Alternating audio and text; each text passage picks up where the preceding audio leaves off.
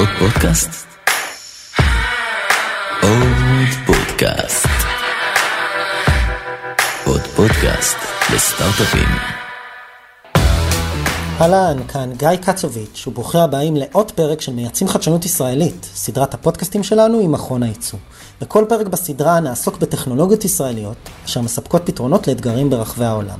בשילוב רעיונות עם יצואנים ואנשי התעשייה הישראלית, נציג את הסיפורים של מי שכבר כבשו את השוק הבינלאומי, את המגמות והאתגרים, ומגוון כלים והזדמנויות עסקיות. והיום, בפרק שכותרתו The Future of Mobility, תחבורה חכמה והזדמנויות עסקיות חדשות, נעסוק במציאות החדשה של עולם ה mobility. בשיחה עם קרן שמש, סמנכ"לית שיווק חברת REE Automotive, ונייט ג'רט, principal בקרן מניב מוביליטי, נדון במגמות והטרנדים המשתנים בעולם ה mobility, תחבורה חכמה, רכבים אוטונומיים, טכנולוגיות לוגיסטיקה ואספקה. נבחן יחד את השינויים והאתגרים שהביאה איתה המציאות החדשה, ונדון בשינוי האסטרטגיה הנדרש. כמו כן נשמע מהאורחים שלנו מי הם השחקנים החשובים בתחום, וכיצד ניתן להתברג בתעשייה הצומחת. שתהיה האזנה נעימה. שלום לכל הצופות והצופים בנו בשידור החי, המאזינות והמאזינים לפודקאסט, ברוכים הבאים לסדרת הפודקאסטים של מכון הייצוא, מייצאים חדשנות ישראלית. אני נאור מורג, מנהל יחידת המידע והמודיעין העסקי של מכון הייצוא, ואני המנחה שלכם. במכון הייצוא אנו מסייעים לחברות ישראליות קטנות וגדולות, יצואניות, ולכל מי שמעוניין להתחיל ולייצא, בעזרת שירותים וכלים נרחבים, פיתוח עסקי, ליווי, ייעוץ, מידע עסקי, איתור הזדמנויות עסקיות ולידים, וגם בהעברת ידע באמצעות המכללה לייצוא ושיווק בינלאומי. היום, בפרק שכותרתו The Future of Mobility, אנחנו מארחים את קרן שמש, סמנכ"לית שיווק חברת REE Automotive, ואת נייט ג'ארט, principal בקרן אה, מניב מוביליטי. אה, הצופים בנו בשידור החי מוזמנים לכתוב לנו שאלות בצ'אט, אנחנו עוקבים אחרי התגובות שלכם ונוכל לשלב גם אתכם אה, בשיחה. אז אה, בואו נתחיל, בואו תגידו שלום, תציגו את עצמכם, קצת עליכם, ומה אתם עושים ו- ו- ולמה אתם כאן בכלל. מי ראשון? קרן. קרן. אני? את. אה, אז קודם כל אה, תודה רבה, תודה רבה למכון הייצור וכיף אה, להיות ככה איתכם. אני קרן שמש, אני סמנכ"לית השיווק בחברת טרי אוטומוטיב, נמצאת בחברה כמעט כשנתיים, מגיעה מתחום הטלקום, תחום המוביליטי, אבל פשוט בצורה אחרת. מובייל. מובייל, כן. באתי מתחום מסלולר, מס- מפרטנר בזמנו, ועברתי איזשהו תהליך מתחום ה engineering לשיווק. אה, בהשכלה אני גם אה, מהנדסת אה, חשמל, אבל עשיתי איזושהי אה, קריירה שהיא מגיעה מתחום... Yeah, את אומרת את זה כאילו זה טריוויאלי. זה כן, זה כאילו זה הופך. להיות...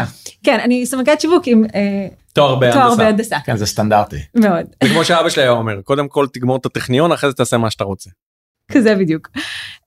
אבל זה היה כזה שהוא מסלול של מ product management, ש product management אם ככה הרבה מכירים זה עולם שהוא גם עושה product marketing וגם presale וגם זה ואז זה קסם לי מאוד החלק של השיווק.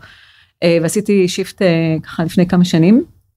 אה, ועברתי גם לתעשייה חכמה, רובוטיקה אוטומציה, הייתי בכמה אזורים אחרים והגעתי לתחום ה automotive, אבל לתחום ה automotive החדש, הסקסי, ה-new mobility era שזה מבחינתי אחד המקומות הכי כיפים שהייתי בקריירה שלי.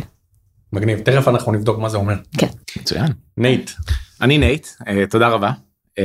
נייט ג'ארט ממניב מוביליטי אנחנו קרן השקעות שיושבת פה בתל אביב. יש לנו גם משרדים בסן פרנסיסקו אה, אני מוביל את תהליך ההשקעות שלנו פה בארץ וגם באירופה. אה, אנחנו קרן בינלאומית לכל דבר ההשקעות האחרונות שלנו היו בהודו וגם בדובאי שחזרתי ממנו היום.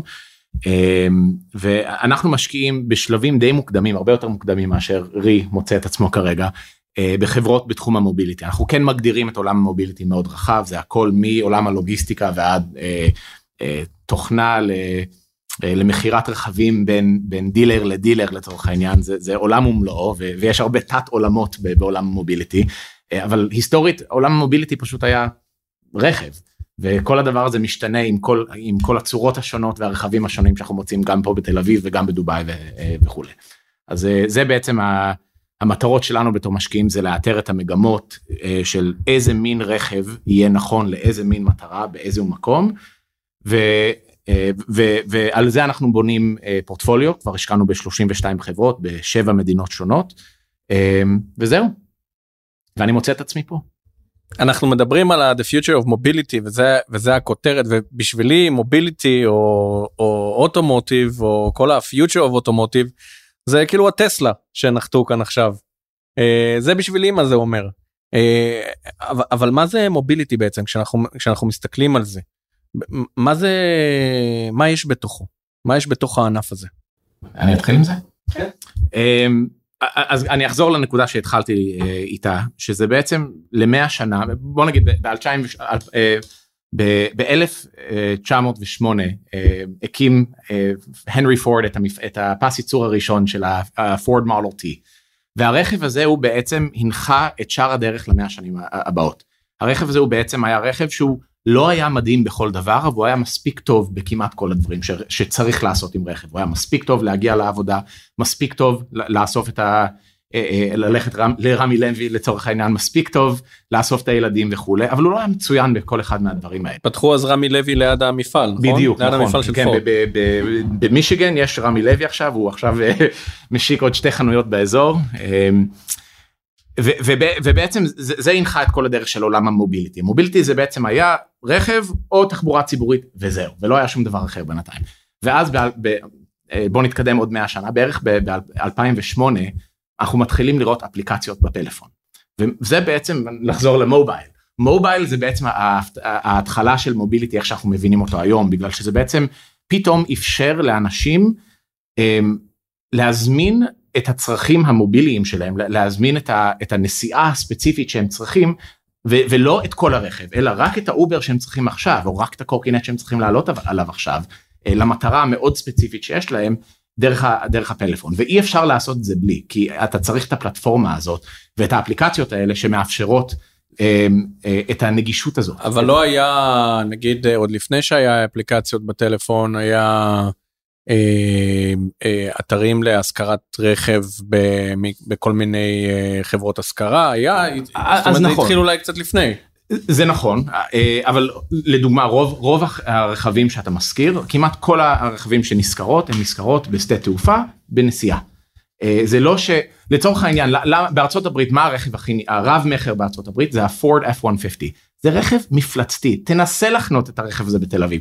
זה הרכב מספר אחד בארצ... בארצות הברית. הרכב הזה הוא לא מתאים לחיי בני אדם נורמליים אבל הוא עדיין הרב מכר בגלל שהוא עושה את כל הדברים שאמרנו עוד טיפה יותר טוב. זה זה גם ההסבר הכי טוב של למה SUV זה הרכב הכי נמכר ולמה הקרוס אוברים כל כך נמכרים. כי כל הדברים שה, שהקורולה והמאזדה 3 עשו הרבה שנים עכשיו הרכב הזה יודע לעשות טיפה יותר טוב בגלל שהוא טיפה יותר מרווח טיפה יותר חזק טיפה יותר בגאז' יותר גדול יותר ילדים וכולי.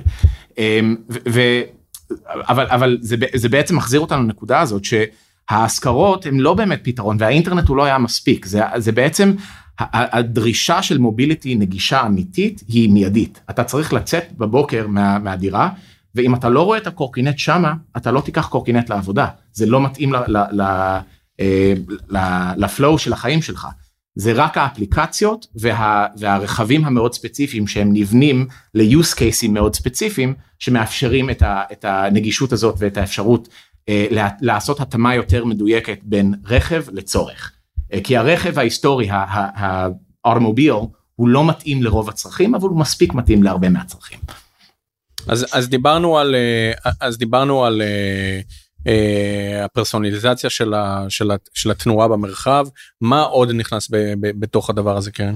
אני חושבת שקודם כל זו הגדרה מאוד uh, מדויקת לנושא של mobility אם באמת רגע מסתכלים על כל החלק של האובר וליפט וכל אותם ה mobility application או אלה שמזיזים אנשים מ-A ל-B או logistics מ-A ל-B בזמן הקצר ביותר היעיל ביותר ובוא נגיד ככה ב cost uh, of ownership של הרכב הנמוך ביותר כי בסופו של דבר אתה מחזיק fleet וה fleet הזה עכשיו של האובר צריך להיות עם כמה שפחות עלות כמה שיותר זמן על הכביש אה, וכמה שיותר כמובן נוסעים. אבל כשאתה עולה על האובר או על אותם mobility uh, application כאלה ואחרים שמזיזים אותך ה brand הוא הופך להיות brandless. אז יש פה איזה משהו שנכנס לתוך התחום הזה שלא הכירו אותו לפני. אז היה את הפורד, נכון, זה 100 שנה, ואם עכשיו אתה ככה פותח, זה כאילו זה הגדרה, תמיד אני גם חוזר תמיד לפורד. אתה פותח היום פורד אה, שנת 2020-2021, אתה תראה את אותם מתלים, אתה תראה אותם מנוע, אתה תראה אותו דבר, כלומר, השינוי הוא לא קורה מה-OEMים הטרדישיונל, השינוי קורה משהו שהוא הרבה מעל זה, כלומר ברמת האפליקציה, ברמת אותם New Mobility Players, שמזיזים אותנו, משנעים אותנו ומזיזים גם את אותן חבילות שמגיעות עד אלינו, במיוחד בת, בת, בתקופה עכשיו של ה-COVID-19. רגע, אז, אז מוביליטי זה אומר, אה, זה אומר גם שרשרת האספקה? משהו מטלטל את התעשייה. כן, זה גם שרשרת האספקה. זה אומר שאתה מגיע למצב שאתה מזמין את האובר, או אני עכשיו לוקחת אוטוטל בתל אביב, האם אנחנו יודעים איזה brand, מעניין אותי איזה brand מסיע אותי מ-A ל-B, ואז נהיה פה כאן איזשהו שינוי מסוים בתפיסה, התפיסה שלנו של הרכב, התפיסה של ה... בוא נגיד, התפיסה של הילדים שלנו. יש פה איזה תמיד אמירה, הייתה לי איזו פגישה מאוד מעניינת בגרמניה, שדיברתי איתך על זה, שאני יושבת מול אחד ה senior level באחד החברות בגרמניה, ואומר לי, תקשיבי, הבת שלי הוציאה אה, רישיון נהיגה, אני לא בטוח שהיא בכלל רוצה אי פעם להחזיק ברכב. מבחינתה הזמינות, הזמינות של אותו ליפט, אותו אה, אה, קורקינט שיושב לה מחוץ לבית, היא עולה עליו, נוסעת ממקום למקום, שמה אותו בצד וממשיכה הלאה. ההחזקה של הרכב, או, או כל הדברים שנלווים בפארקינג, בדברים כאלה, אז הופך להיות קצת יותר, משהו משתנה באקוסיסטם הזה. זה שרשרת האספקה, זה התפיסה שלנו, של ה-society של האנשים, על מה זה בכלל רכב ומה זה בכלל mobility ומה זה בכלל תנועתיות מ-A ל-B. זה כבר שונה לגמרי. ככה אנחנו רואים את זה. אה, כשבסופו של דבר מה שגם נכנס פה לתוך, ה, לתוך המשוואה של ה mobility זה ה-total cost of ownership. אותם fleet רכבים, fleet של, של אמזון או של UPSים וכדומה, שבסופו של דבר הם מסתכלים גם על העלות של הרכב. הם רוצים לבנות את הרכב הנכון עבורם, אבל הם רוצים בעלות הנמוכה ביותר. ואז העולם הזה נפתח. מ-OEMים, מהטרדישיונל שלנו, שדרך אגב גם שם הם קומיטד, הם קומיטד לשינויים, הם קומיטד לזה והם עושים את השינוי, אנחנו גם רואים אין יום שלא עובר עם משהו כמו 20-30 אה, אה, הכרזות שונות ומשונות על, על תהליכים של ה-OEMים, אבל יש פה איזשהו שינוי שקורה, והשינוי קורה לתחום אחר, וזה כשאמרתי לך, New Mobility אה, era, הופך להיות נורא נורא סקסי. ואיפה אורי נכנסת בתוך הדבר הזה? רי נכנס לתוך הדבר הזה, אנחנו שהסתכלנו באמת על, ה, על התחום הזה, אז התחום, אה, אנחנו ככה כולם מדברים על הקייס, ה-Connected Autonomous Shared and Electric. אה, ובכל אחד מאחד מה, מהאותיות, אה, אז דיברנו עכשיו על ה-S, על הנושא של ה-Shared, אה, יש המון מקום להרבה חברות.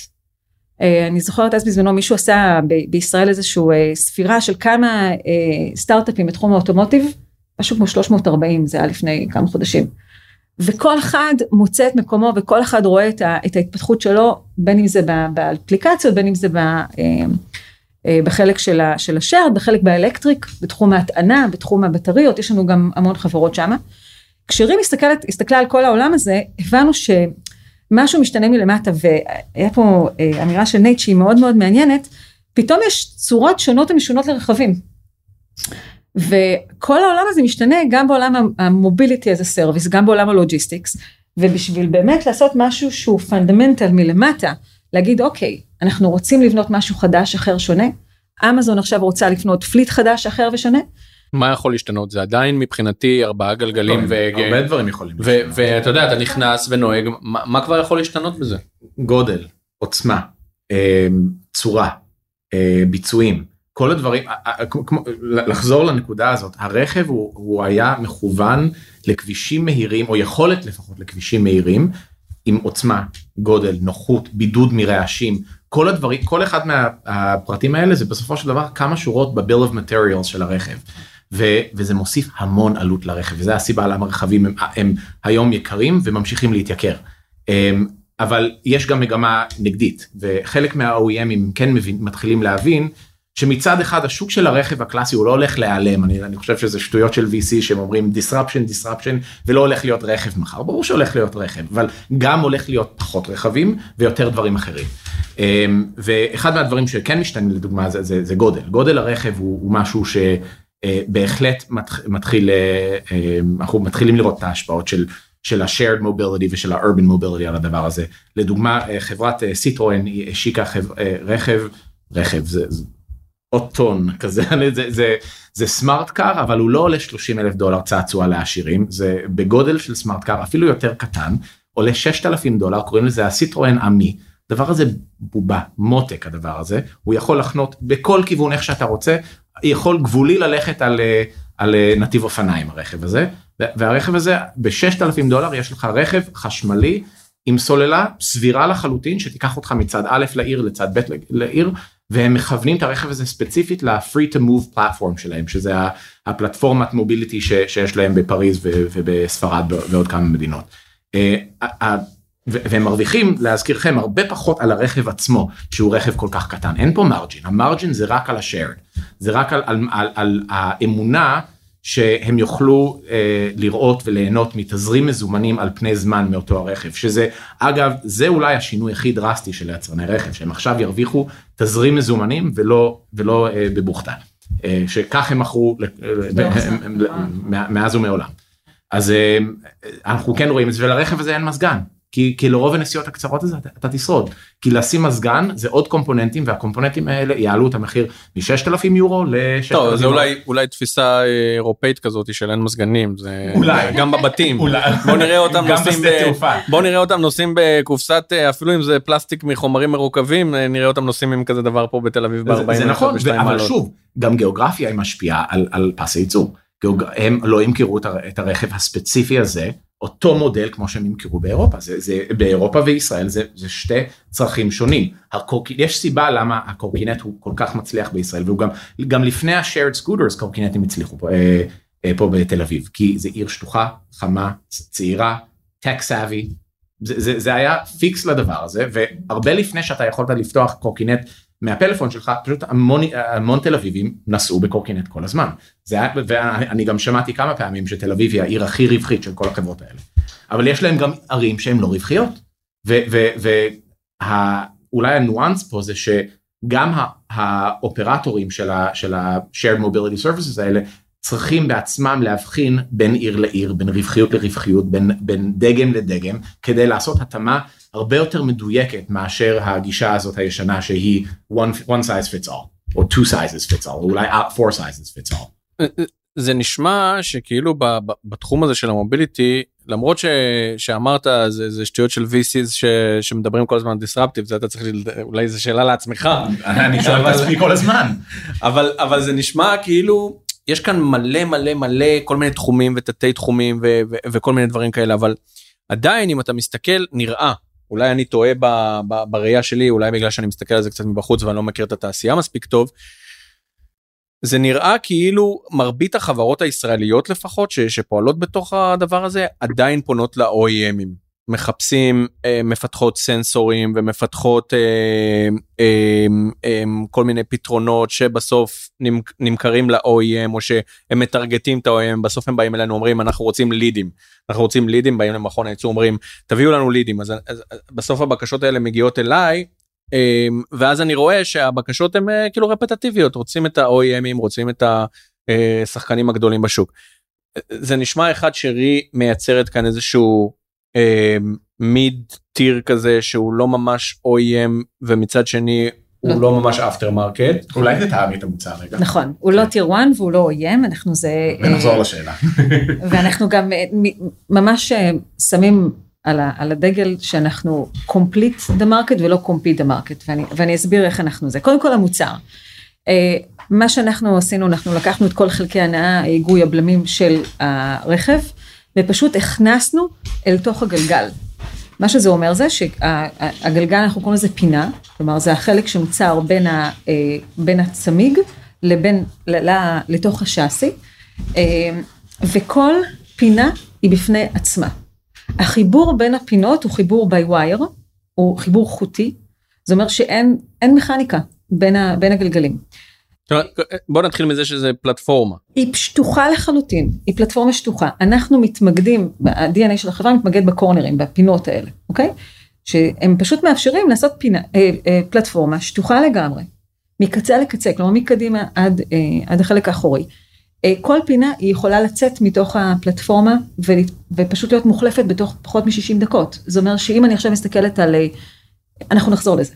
זה אני אחזור ככה לא, לא, לא, לא, אוקיי לא לעייף אותנו בטכניקה. לא יותר מדי זה. כאן המוח של ה engineer נכנס. פה פה פה אנחנו כן. זה מעניין. רגע אנחנו יוצרים אנחנו רגע יוצרים זה מאוד מאוד קשור לנושא של ה... אה, של ה cost של ה ownership זה נקרא total cost of ownership בעולם של הרכב. אבל הפלטפורמה שטוחה לגמרי קודם כל מקום לבטריה שזה סופר חשוב בתחום הזה. space ל goods, ל people, ממש לכל נושא של העברות, גם נושאים וגם של... לכל מה שאני רוצה לפתח על הפלטפורמה. כן. כמו שאומרים, blank canvas, מה שאתה רוצה אתה יכול לבנות מעל, איזה סוג של body מעל. עכשיו, מה שיפה במודולריות הזאת שהיא גם, היא, אנחנו כל size של פלטפורמה, זה אומר להיות, יכול להיות קצר, אה, קצרה יותר, ארוכה יותר וכדומה. זה אומר שאנחנו ברמת הקלאסים, אה, בוא נגיד קלאסים לפי ארצות הברית, מקלאס 1 עד קלאס 6. יכולים לעשות to accommodate anybody on top, כל סוג של רכב של באדי מעל. Uh, מה שזה מאפשר לנו זה קודם כל מאפשר לנו addressable market מאוד רחב. אנחנו יכולים לפנות היום לכל ה-new mobility players, uh, כאלה שעושים את המוביליטי, ה service שלהם, כאלה שעושים את ה logistics אה, או e-commerce וכדומה, אבל אנחנו גם יכולים לעבוד עם OEMים, שזה בדיוק העניין של כן, OEM הוא ה target market שלי, אבל לא רק.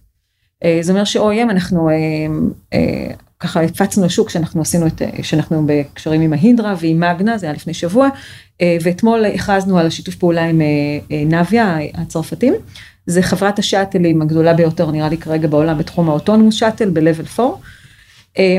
השילוב של הפינות עם החיבור החוטי ביניהם, חיבור חוטי זה שליטה חוטית, זה אומר שאני יודע, יודעת לעשות steering ו brakes ו drive, בצורה אלחוטית, זה אומר שאני אגנוסטית, מי יושב מאחורי ההגה, האם זה בן אדם שינהג עם... עם אה, או רובוט. או, או רובוט. אז, אז אני פונה גם לשוק שהוא future proof, כזה שעושים את כל החלק האוטונומי. אז זה דווקא נשמע נורא דיסרפטיב. כן, זה מאוד מאוד דיסרפטיב במקום מסוים, אבל גם לא רק זה, שיש פה איזשהו טוויסט מיוחד מול הטיר 1. טיר 1 היום, ניקח את הטיר 1 שעובדים. לא אוהבים אתכם. לא, זה כל העניין, אוהבים מאוד, כי מה שקורה זה שהם עושים, 80 שנה הם עושים את אותו ברקס. עכשיו, מחר בבוקר הם קמים והם רואים כל העולם הופך להיות אלה, חשמלי. מה, מה קורה? האם אנחנו ממשיכים לפתח, ממשיכים לייצר את מה שאנחנו מייצרים, ומטמיעים את זה בתוך הרכבים החשמליים, או עושים איזשהו ליפפרוג, uh, משהו הרבה יותר רציני. ואותם טיר 1 הם פשוט יוצרים איתנו שותפות אסטרטגית, אה, שהיא גם ברמת הפיתוח של, של אותו אה, קומפוננטה, בין אם זה בלמים, היגוי אה, וכדומה. הם עושים שותפות אסטרטגית שהם גם משקיעים בחברה, שמבחינתם אז כל הצלחה שלי זה גם הצלחה שלהם. ובסופו של דבר המניפקטורינג קורה אצלהם, אני עושה רק assembly. אז המודל העסקי שלי גורם לכך שאני ב CapEx light, אני פשוט לא צריכה להרים פה עכשיו מפעלי ייצור עצומים של הפלטפורמה. וזה למרות ה SPAC. אנחנו אה, נשאיר את זה לשיחה אחרת בינינו. זה אה, אסטרטגיה שתמיד, למה להיות יש כסף. זה אסטרטגיה שתמיד, זה אסטרטגיה שתמיד אה, הייתה לכם, זאת אומרת המחשבה על המוצר הזה, הפלטפורמה כן. הזאת, הדרך מחשבה הזאת. זה, זה משהו שתמיד היה או שזה איזשהו משהו טכנולוגי שהתפתח עם המוצר עם השיחות עם הלקוחות הפוטנציאליים לא זה משהו שהיה מ-day one אחישי סרדס ודניאל בראל הם הפאונדרים של החברה אה, כשהחישה הוא גם ה-CTO, דניאל הוא ה-CEO, והחשיבה הייתה מראש, קודם כל, בוא נבין מה קורה בשוק. בוא נבין מה קורה לטיר 1, בוא נבין מה קורה ל-OEMים, בוא נבין מה קורה ל-New Mobility Players, ובוא נראה איך אנחנו משחקים את, ה, את, ה, את השילוב הזה בין כולם, ואז אנחנו באמת באים ואומרים, היום אמירה מאוד חזקה, אנחנו complete the market, לא complete the market, ולכן אין לי פה באמת עניין של זה. אני משתף, שמשלבת ידיים עם ה tier 1, פונה ל-OEMים, עושה להם אה, מקפיצה אותם בכמה שנים קדימה אל מול מה שהם צריכים עכשיו לפתח זה R&D זה operation זה manufacturing זה המון המון שינוי משמעותי לפורד או לכל מי שזה לא יהיה לעשות את ה shift של, של כל הספינות. זה, זה נשמע כמעט כמו market education כאילו אתה אתה אתה אתה איך אתה ניגש לזה כשאתה בא לייצר tier או מיד טיר או לא יודע איך לקרוא לזה איזה, איזה משהו חדש כזה שלא קיים איך אתה ניגש לזה ברמת השיווק ברמת הפיתוח העסקי מה האתגרים שיש כאן. קודם כל אה, האמירה שלנו זה אנחנו טכנולוגי קמפני, אוקיי? ברמה הכללית זה גם דרך אגב גם טסלה ככה מציגים את, טסלה, את עצמם כטכנולוגי קמפני. אה, כשהכל הכל פתוח עכשיו אנחנו באים ואומרים האדיוקיישן הוא לא פשוט. אתה עושה משהו disruptive והוא גם משנה סדרי עולם רגע אז איפה יושב המנוע? הוא בתוך הגלגל אבל איך זה יכול להיות יש משהו שנקרא משקל של הגלגל sprung mass כאילו יש פה המון המון שאלות שפשוט גם בעולם ה business, גם בעולם השיווק וגם בעולם הטכנולוגי, יש המון המון המון שאלות.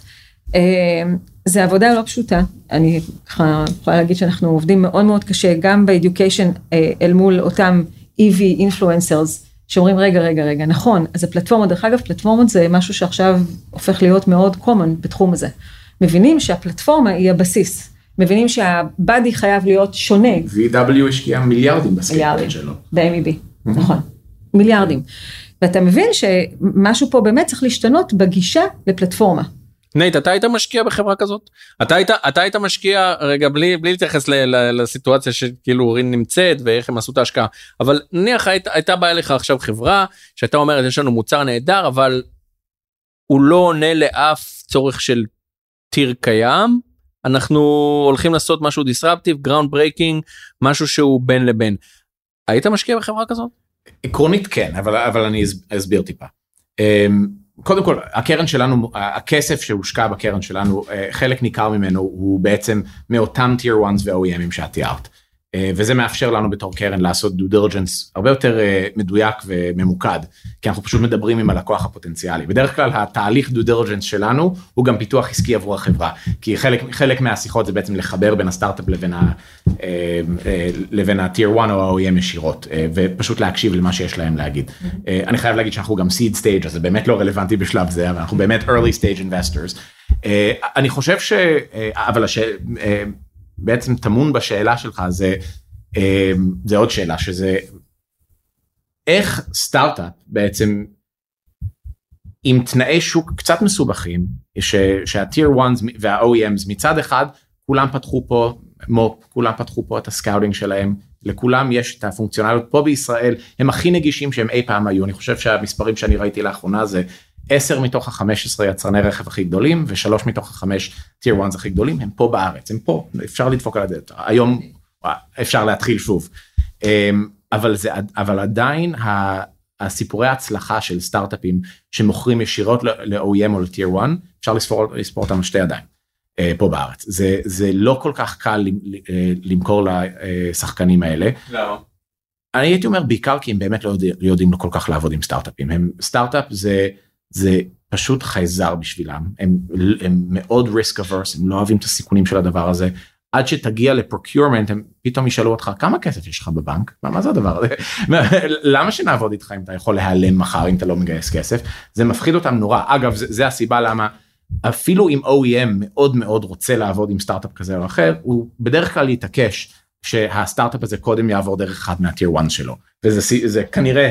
חלק מה, מהאסטרטגיה שלכם כי למכור ישר ל-OEM, ה-OEM בהחלט לא מעוניין בסיכון הזה שעכשיו הוא יתחיל לעבוד ישירות עם סטארט-אפ ללא רגליים ללא גב פיננסי. אה, אז אז אז אם אני אז אם אני עכשיו יזם שבא עם רעיון אז אתה אומר לי בעצם אם אני מבין אותך נכון לא לא לתכנן מוצר שפונה ל-OEMים?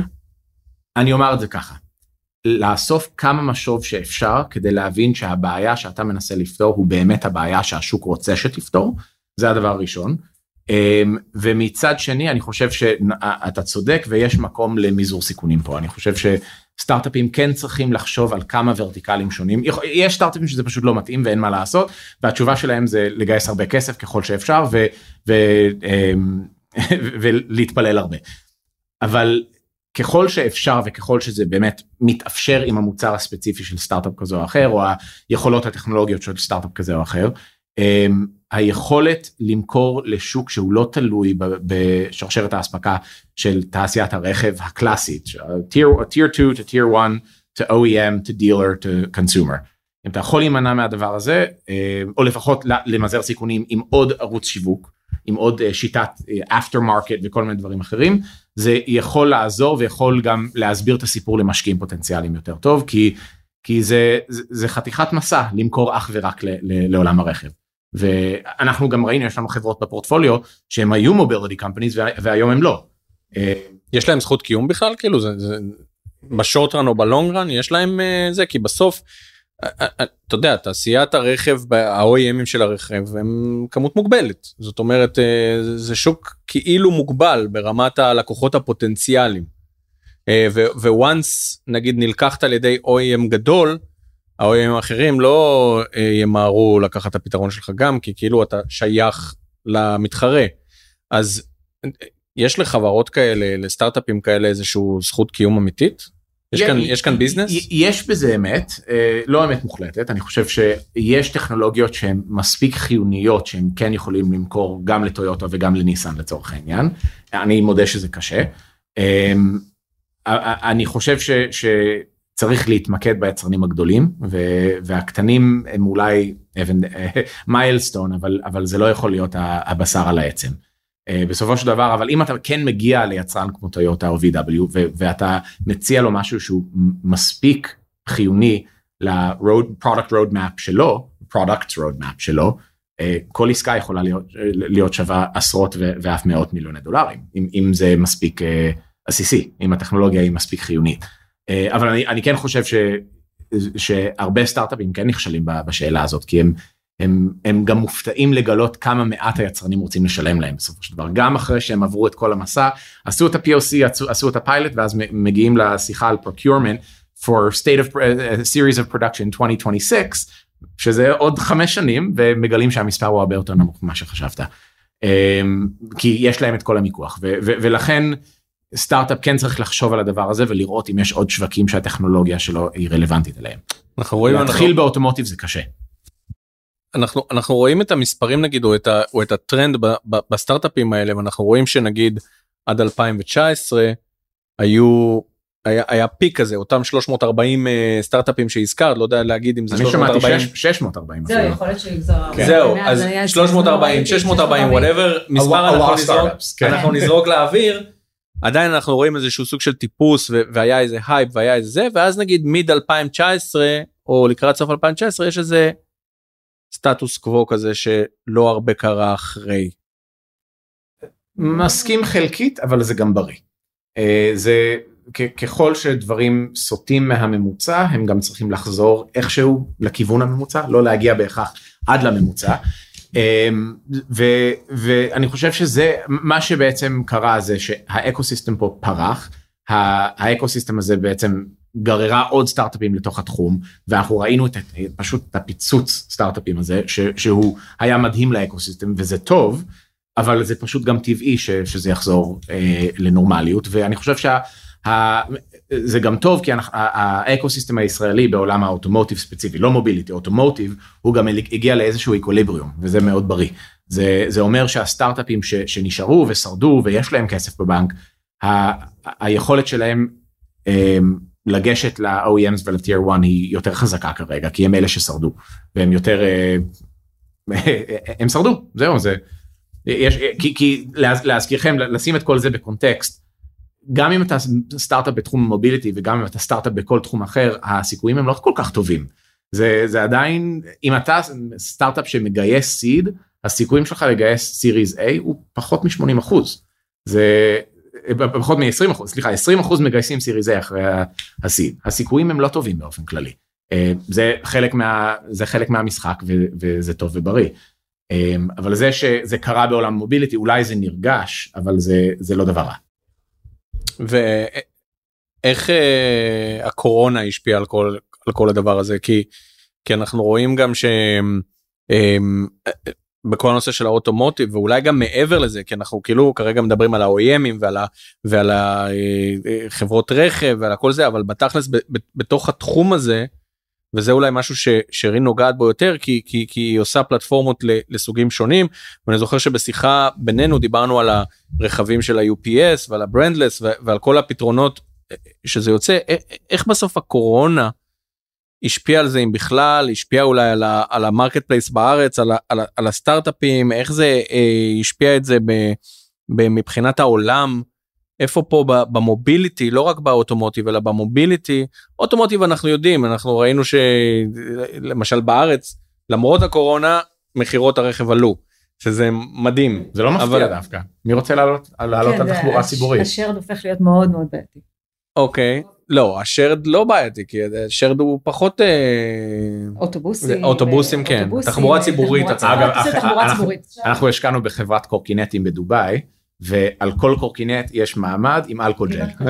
לא, דובאי זה מדהים אני פשוט ראיתי שם דברים מדהימים היינו ב-GITEX וזה היה מטורף אבל אה, הקוביד יש פה איזשהו תהליך אה, עולמי. אנחנו רואים את זה. זה הנושא הזה של רגולציות עולמיות. אה, אחרונה הייתה נניח ביידן, שהוא פשוט נתן boost רציני לכל נושא של ההטענות של הרכב. עכשיו משהו קרה בקוביד, אני באופן אישי, אתה יודע, ברגע שכולם נכנסו לסגרים והכל הפך להיות אה, אה, פחות רכבים על הכביש, אה, הרבה יותר ירוק. אה, תענוג. זה פשוט היה עולם אחר לגמרי, כשאתה שומע הרבה יותר אה, אה, ציוד ציפורים. אבל אה, משהו ב, ברגיעה הזאת של הקוביד אה, נתן פה בוסט מאוד גדול מול הרגולציות. אה, הם משקיעים המון, הם גם אה, נותנים המון תמריצים לחברות. אה, פשוט לעשות מעבר של ה fleet שלהם מ fleet שהוא במנועי בעירה ל fleet שהוא חשמלי. אזורים מסוימים שהם רוצים להגיד אוקיי זה האזור הזה הוא יהיה חשמלי בלבד או כל מיני דברים כאלה שהרגולציות דוחפות מאוד מאוד קדימה אז זה גם מייצר הרבה יותר תנועתיות בתוך התהליך. מעבר לזה קוביד גם בפני עצמו ודיברנו על נושא של logistics. אה, תחום ה e-commerce צמח בצורה מטורפת. אה, זה מייצר המון ביקוש לרכבי אה, משלוחים. משלוח הרי זה לא רק משלוח שאני שולחת הביתה וסיימתי את השליחות אלא יש כאלה שנקרא ה aftermarket של ה e-commerce. לא טוב לי הבגד שאני לובשת כרגע או שהזמנתי ואני רוצה להחליף אז עוד פעם יש איזושהי אינטראקציה מסוימת עוד פעם מחברת ה delivery. אה, אז התחום הזה צמח באופן משמעותי אנחנו רואים אה, הגידול הוא גידול אה, all over כלומר אנחנו על משהו מאוד מאוד גלובלי זה מתחיל מקוריאה ויפן ואסיה בהחלט אה, מאוד מעניינת. אה, היינו גם בדובאי ב-GITEX ראינו המון אה, פעילות גם כן אה, אה, בנושא שמדברים על נושא של הלו- ה logistic שהופך להיות קצת אחרת אה, וכמובן הברית ואירופה. כלומר ה-COVID 19 שינה פה סדרי עולם. מעבר לזה הייתה פה אמירה לגבי ה-OEMים והירידה שלה או ה-stable state מול הסטארט-אפים. לקח לשוק זמן להתאושש נסגרו מפעלים הכל נעצר עדיין לא התאפשר. כן ולא התאושש לא התאושש. וניסו להבין כאילו אוקיי מה, מה, מה קורה מה קורה ו, ולכן אני, אני מחברת אני פשוט יושבת פה בין שניכם מי שלא רואה אותנו אבל אני מחברת את, ה, את השינוי שלך שאתה מדבר על נושא של הסטארט-אפים אל מול מה שקרה באמת בא, עם ה-OEMים וזה יצר פה איזשהו סטטוס קוו חדש. פתאום ה-OEMים הבינו אוקיי אנחנו צריכים לרוץ קדימה. אני דווקא חושבת שהם יותר פתוחים היום לשינויים, ה-innovation או incubation units שהם פותחים, ה scouting שהם פותחים, הם כן מחפשים אה, ראש אחר לבוא ולפתוח אותם לאפליקציות, ל-AI, לתהליכים כאלה ואחרים ב- ב- בתחום הזה. אה, אבל באמת הקוביד מבחינתנו אנחנו ראינו את השינוי, גם ברמת הביקוש, גם ברמת התמריצים, אה, גם זה היה all over. ואיזה הזדמנויות חדשות זה מייצר בתוך העולם הזה? אמ, זה מייצר אמ, קודם כל רוצים כמה שיותר מהר אני רוצה לייצר תפליט שלי עכשיו אלקטריק ב-2022 כלומר הקצבים הופכים להיות קצת אחרים ובנושא של קצבים OEMים הם, הם גם מנסים להדביק את הקצב אבל זה בדיוק המקום שנכנס נכנסים אותם New Mobility Players אז, אז בהחלט אנחנו אנחנו ראינו את זה ביג טיים מבחינתנו. זה גם- גם היה שנה שהרבה OEMים חדשים גייסו הרבה הרבה כסף. אמ, וזה סוג של אני הייתי אומר אה, הימור של משקיעים שה-OEMים הקלאסיים יגיבו יותר לאט מאשר הסטארט-אפים. אה, וה... אני לא- לא בטוח שריביאן הוא נחשב סטארט-אפ יותר אבל אה, הוא אבל הוא ב-DNA של סטארט-אפ והוא- חברת OEM הרבה יותר צעירה. אמ, ואני חושב שבאופן כללי גם השנה הזאת הייתה שנה שהולידה את ה-SPAC בלי בלי להיכנס ל-SPAC שלכם לא צריך אמ, כי באמת זה היה סוג של crisis. היו הרבה חברות שהבינו שהשאיפות שלהם בצדק השאיפות שלהם המאוד גדולות הם לא מספיק תואמות את הציפיות של משקיעים פרטיים אה, קלאסיים מבחינת מה אתה היית כבר צריך להראות כדי להצדיק את ההשקעה הזאת. הסייל סייקל פה הרבה יותר ארוכים. זה בד... בעולם המוביליטי וה... וה... והרכב בפרט זה בדרך כלל capex intensive. יש, יש דברים פיזיים. זה לא זה לא enterprise SaaS שאתה, מוכ... שאתה עושה online customer acquisition ומוכר ב-95% uh, gross margin. זה, זה פשוט לא זה לא העולם הזה. יש דברים ויש מפעל ויש אה, ויש לוגיסטיקה. מייצרים הכוונה, צריך מייצרים מייצרים משהו. things שבסוף מוכרים אותם, אם זה פלטפורמה כמו של רי, או ליידר של אינוביז, סנסורים, או כן. ליידר של כן. אינוביז. כן. וברגע שה- אה, שהרבה מהסטארט-אפים היותר בשלים הגדולים הבינו את זה והם הבינו שלא כל כך קל לגייס את הסכומים שהם צריכים אה, דרך הערוצים ההיסטוריים הקלאסיים של, מימון פרטי, אה, הספאק פתאום היה ערוץ מאוד מעניין לעשות את זה ובעצם לשבור את הכללים טיפה לדלג על המשקיעים זה אגב זה פחות משפיע עלינו כי אנחנו משקיעים הרבה יותר אה, אולי כ- כאיש פיננסים וכמישהו שמתעסק בהשקעות אולי תסביר נגיד למאזינים כן. שלנו שאולי לא כל כך מכירים את המונחים האלה של גיוס. כסף. כן אולי אולי מה תן לנו רגע כאילו את ה... צייר לנו רגע את התהליך ההשקעתי הרגיל בסטארט-אפים ומה זה אומר כאילו התהליך החדש הזה שאתה מדבר עליו. אה, לגייס כסף בתור סטארט-אפ קלאסי enterprise SaaS משהו כזה. היסטורית זה היה די לא היה הרבה סטייה בין סטארט-אפ לסטארט-אפ וסבב לסבב. זה היה series seed של בין 1 ל-2 מיליון דולר series A של בין 7 ל-15 series B הלאה אה, וכל אחד הדילול הוא די קבוע מסבב לסבב. ו- זה פשוט, אני חושב בתחילת הדרך של הסטארט-אפים בעולם המוביליטי, גם שהיה קומפוננט של הארדוור וגם היה קומפוננט של long sales cycles וכל הדברים האלה, אה, הקרנות, כולל אנחנו אגב, השקענו פחות או יותר באותה שיטה. 2 מיליון פה, 1.5 מיליון שת- שם, 7 מיליון לסיריס A, ופשוט התפללו ש... בראונדים ראשונים. בראונדים ראשונים ומה שבעצם קרה אה, כמה דברים קרו בעצם בשנים האחרונות אה, הכניסה של סופטבנק והמודל הזה של בעצם המודל ההשקעתי החדש הזה שבא ואומר בוא נמצא חברות צעירות כמו הסיריס A והסיד של העבר אבל במקום לתת להם 10 מיליון דולר בוא ניתן להם 500 מיליון דולר בוא נראה מה יקרה. זה מודל מאוד שונה זה פשוט מטלטל את כל, ה, את כל המונחים ה, שהתרגלנו אליהם בעולם, אה, בעולם ה- ההשקעות ובעולם ההון סיכון. וגם אם הרבה מההצלח, מההשקעות של, של סופטבנק לא היו מוצלחות זה המגמה הזאת היא לא, היא לא אה, עוזבת. אה, עכשיו עוד קרנות מגייסות סכומי אה, אה, אה, קרנות ענקיות של 7 מיליארד 10 מיליארד אפילו יותר כדי להשקיע באמת בצ'קים ענקיים בסטארט-אפים מאוד צעירים. ו- והצ'קים הענקיים האלה הם עושים כמה דברים. אה, מצד אחד זה זה מפחיד תחרות זה באמת ש, שסטארט-אפ אחד גם אם הוא לא מוכח ולא עשה כלום עדיין בחיים שלו ברגע שיש לו צ'ק של 500 מיליון דולר או אפילו 100 מיליון דולר זה משנה את האקלים זה משנה את איך משקיעים אחרים מתייחסים לסטארט-אפים שמתחרים בא- באותו תחום זה, מתח... זה, זה משפיע על הקמת סטארט-אפים בתחום דומה כי הם פשוט לא רוצים להתחרות במפלצת הזאת ש... שהיא היא יושבת מולנו. אמ, זה, זה עדיין לא מודל מוכח אגב אבל זה, זה כן משנה את הכללים של, של עולם ה- ההשקעות ואנחנו ראינו אגב השנה דיברנו קצת על, על לוגיסטיקה. אמ, בפרט בלוגיסטיקה עולם ה-grocery delivery online grocery זה, זה תחום שהוא פשוט השתגע השנה. אמ, קודם כל עברנו ממשהו כמו 5% ממכירות היו באונליין בגרוסרי וזה גדל למשהו כמו 12% 13% בארצות הברית וכנראה ממשיך לגדול אחרי גם אחרי הסגרים זה ממשיך אה, לגדול. אנחנו גם רואים תופעות עכשיו של של 10 minute delivery יש חברות באירופה שכבר ג- גייסו סיד של 50 מיליון וסיריז A שישה חודשים אחרי של 200 מיליון על, על ההבטחה שעם מספיק כסף הם יוכלו להביא לך את המשלוח שלך גם אם אתה רק מזמין בננה. בננה אחת אתה מזמין ובעשר דקות זה מגיע אליך פה פה בתל אביב יש לנו את אה, דלי ביאנגו שעושה את, פחות או יותר את אותו הדבר. אה, בני האם זה בר קיימא אני עדיין לא יודע אני לא חושב שאף אחד יודע אני חושב שהרעיון פה זה שעם מספיק כסף אתה יכול לייצר שווקים אתה יכול לשנות את, ה, את הציפיות של הצרכן. ואיפה זה מתחבר לעולמות הטכנולוגיים. זה, זה, זה לא כל כך מתחבר לעול- לעולמות הטכנולוגיות. זה באמת אה, אה, פשוט אה, market capture. זה פשוט לזרוק מספיק כסף על השוק כדי לייצר שוק. שוק שלא קיים. יש מעין אה, ו,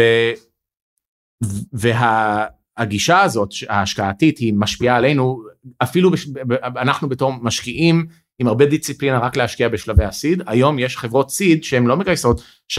אנחנו כאילו לדוג- לדוגמה הצ'ק שלנו הוא כן גדל בשנים האחרונות מ-1.5 עד 3 ההשקעה שאנחנו סוגרים עכשיו 3 מיליון דולר בתחום הרובוטיקה ל-groceries לצורך העניין. אמ, זה ושלוש מיליון זה הרבה יותר ממה שחשבנו שאנחנו נכתוב ועם שלוש מיליון זה גם קשה להתחרות בחלק מהקרנות האלה יש קרנות שמשקיע, שמשקיעות את כל הקרן שלנו 100 מיליון דולר זה הקרן שלנו סכום כזה ב-seed stage בחברה אחת. זה זה frame shift בכל, בכל השיחה בכל השיח של איך סטארט-אפ צעיר מגייס כסף ואני חושב שכל יזם ישראלי גם אה, אה, וכל יזם אה, בכלל צריך לשאול את עצמו האם החברה שלו היא מהסוג שיכולה לגייס סכומים כאלה ואם כן האם זה נכון לחברה. אה, אני, אני גם לא זה לא כל כך כי צמיחה מהירה יכולה להיות מסוכנת. מאוד מסוכנת והיא אז זה, זה, זה גם לא היא יכולה להיות מסוכנת אבל זה אתה בעצם מסכן את הכסף של אחרים נכון כי, כי אם זה לא עובד אנחנו נגלה מהר מאוד שזה לא עובד כן. אה, בכל סטארט-אפ כזה או אחר. אה, אבל זה זה פחות בר קיימא לפחות עקרונית אבל אולי לא אנחנו לא יודעים עדיין we, we don't have the data. זה, התופעה הזאת היא רק בת כמה שנים ואנחנו רואים שהחברות האלה לא היה הרבה אקזיטים מהמודל הזה עדיין. אנחנו עדיין בתקופה שהחברה מגייסת 50 סיד 150 סיריס A והם עדיין לך פה מתכנסים. על הסיריס B. אז רגע יש לך פה הזדמנות לשאול מפי הסוס גם אתם גם אתם צמחתם רגע אני לא נכנס עכשיו ל- לכל הדברים שאמרת לנו מראש את לא רוצה לדבר כל הספאק שאתם עושים והכל אבל אה, רגע בסיפור בסיפור עצמו ב- בסיפור ההתחלה באינספשן. גם כאן היה איזשהו משהו כזה שנכנס רעיון וכזה התפוצצות יחסית מהירה של הדבר הזה נכון? לא, הרעיון היה הרבה לפני. אנחנו היינו כבר בשלבים, אה, ב... יצאנו, כמו שאומרים, לאוויר ביולי 2019, אבל היו גיוסים הרבה לפני. כלומר, אם אנחנו כבר, הדבר היחיד שאני ככה יכולה באמת לשתף, אבל הרעיון היה שם, הגיוסים היו שם, וב-2019, ב- ביולי, אמרנו, אוקיי, הנה, תראו את הפלטפורמה, אנחנו כבר, יש לנו איזשהו back מסוים. אה, אבל מפה, אתה יודע, הסיפור הוא אה, מסופר, אז אני לא יכולה גם להיכנס לפרטים, כמו, ש, כמו שאמרתי לפני.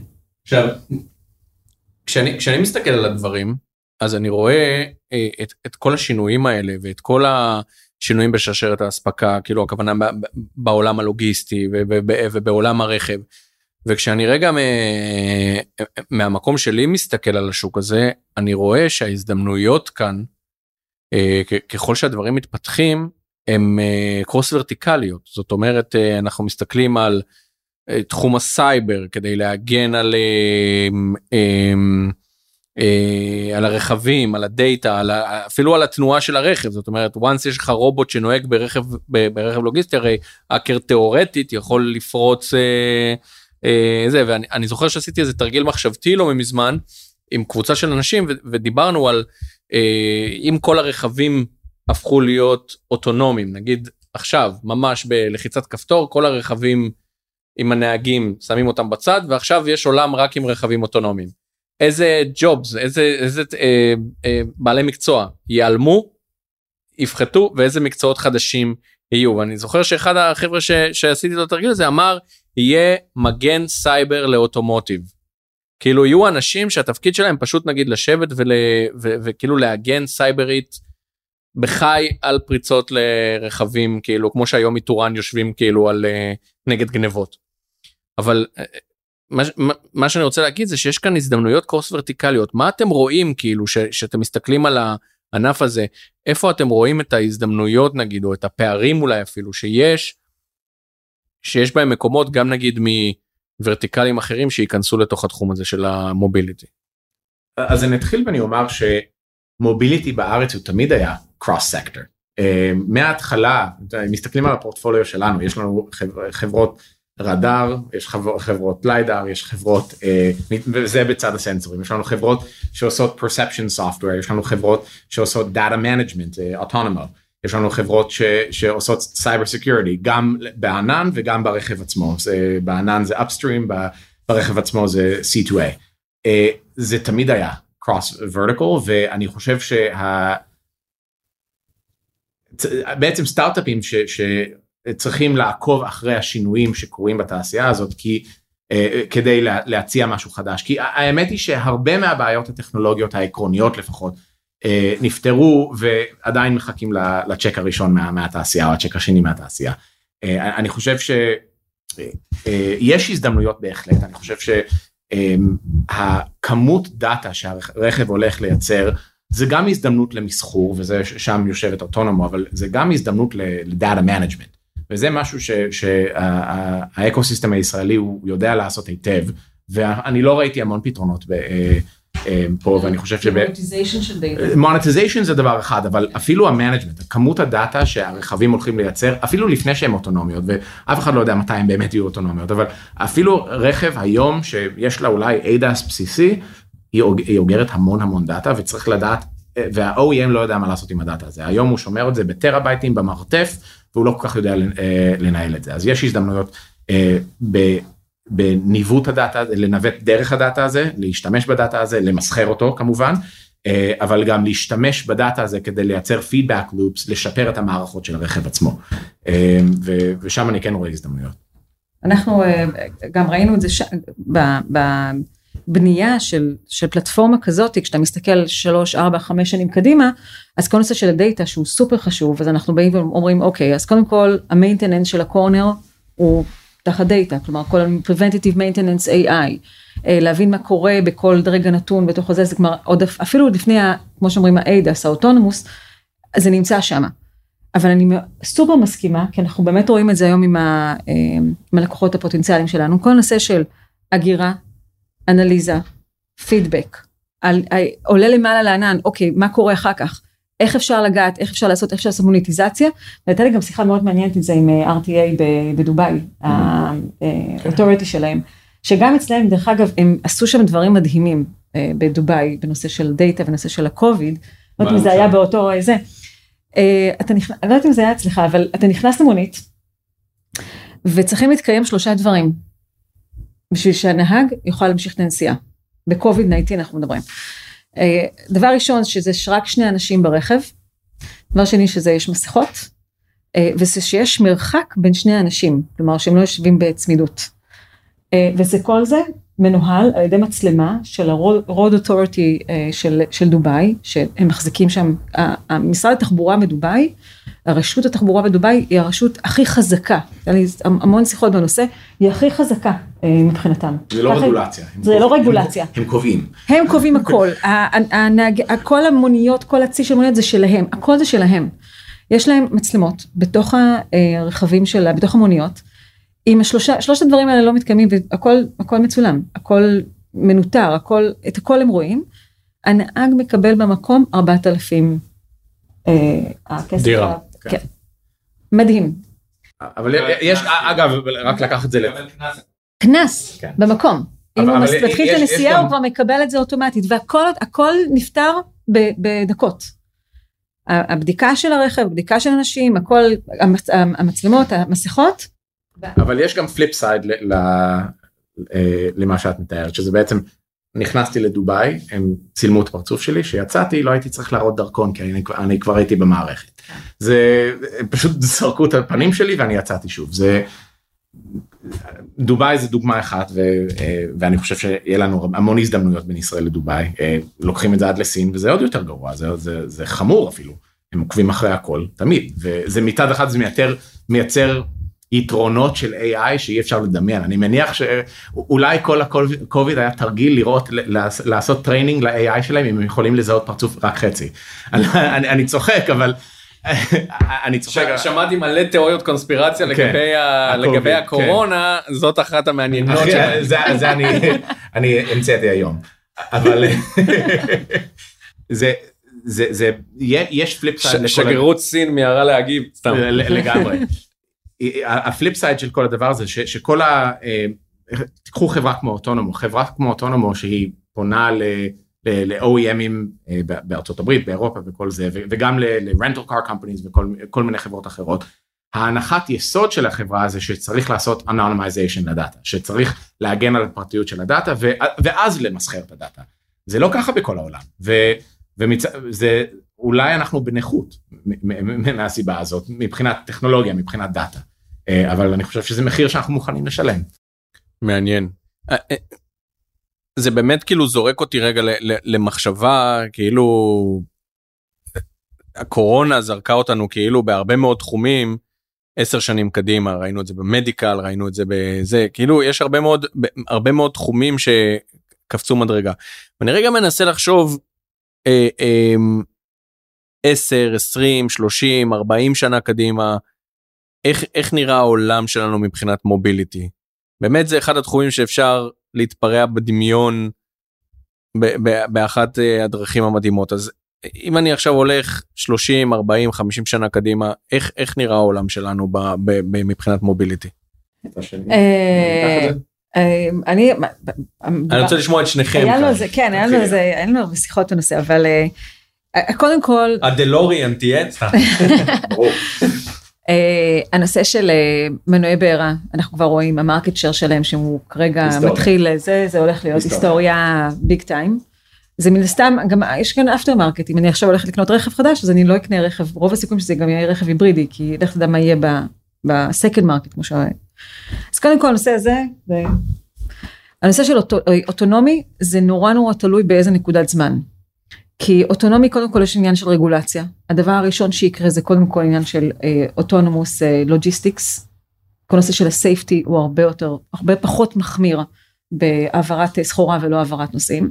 אז אנחנו באמת צריכים לראות בנקודת זמן מסוימת של 10, 20, 30 שנה קדימה הנושא של האוטונומי. אני חושבת שהוא ייקח big time בשלב מסוים, אה, גם בתחום ה-mobility של passenger.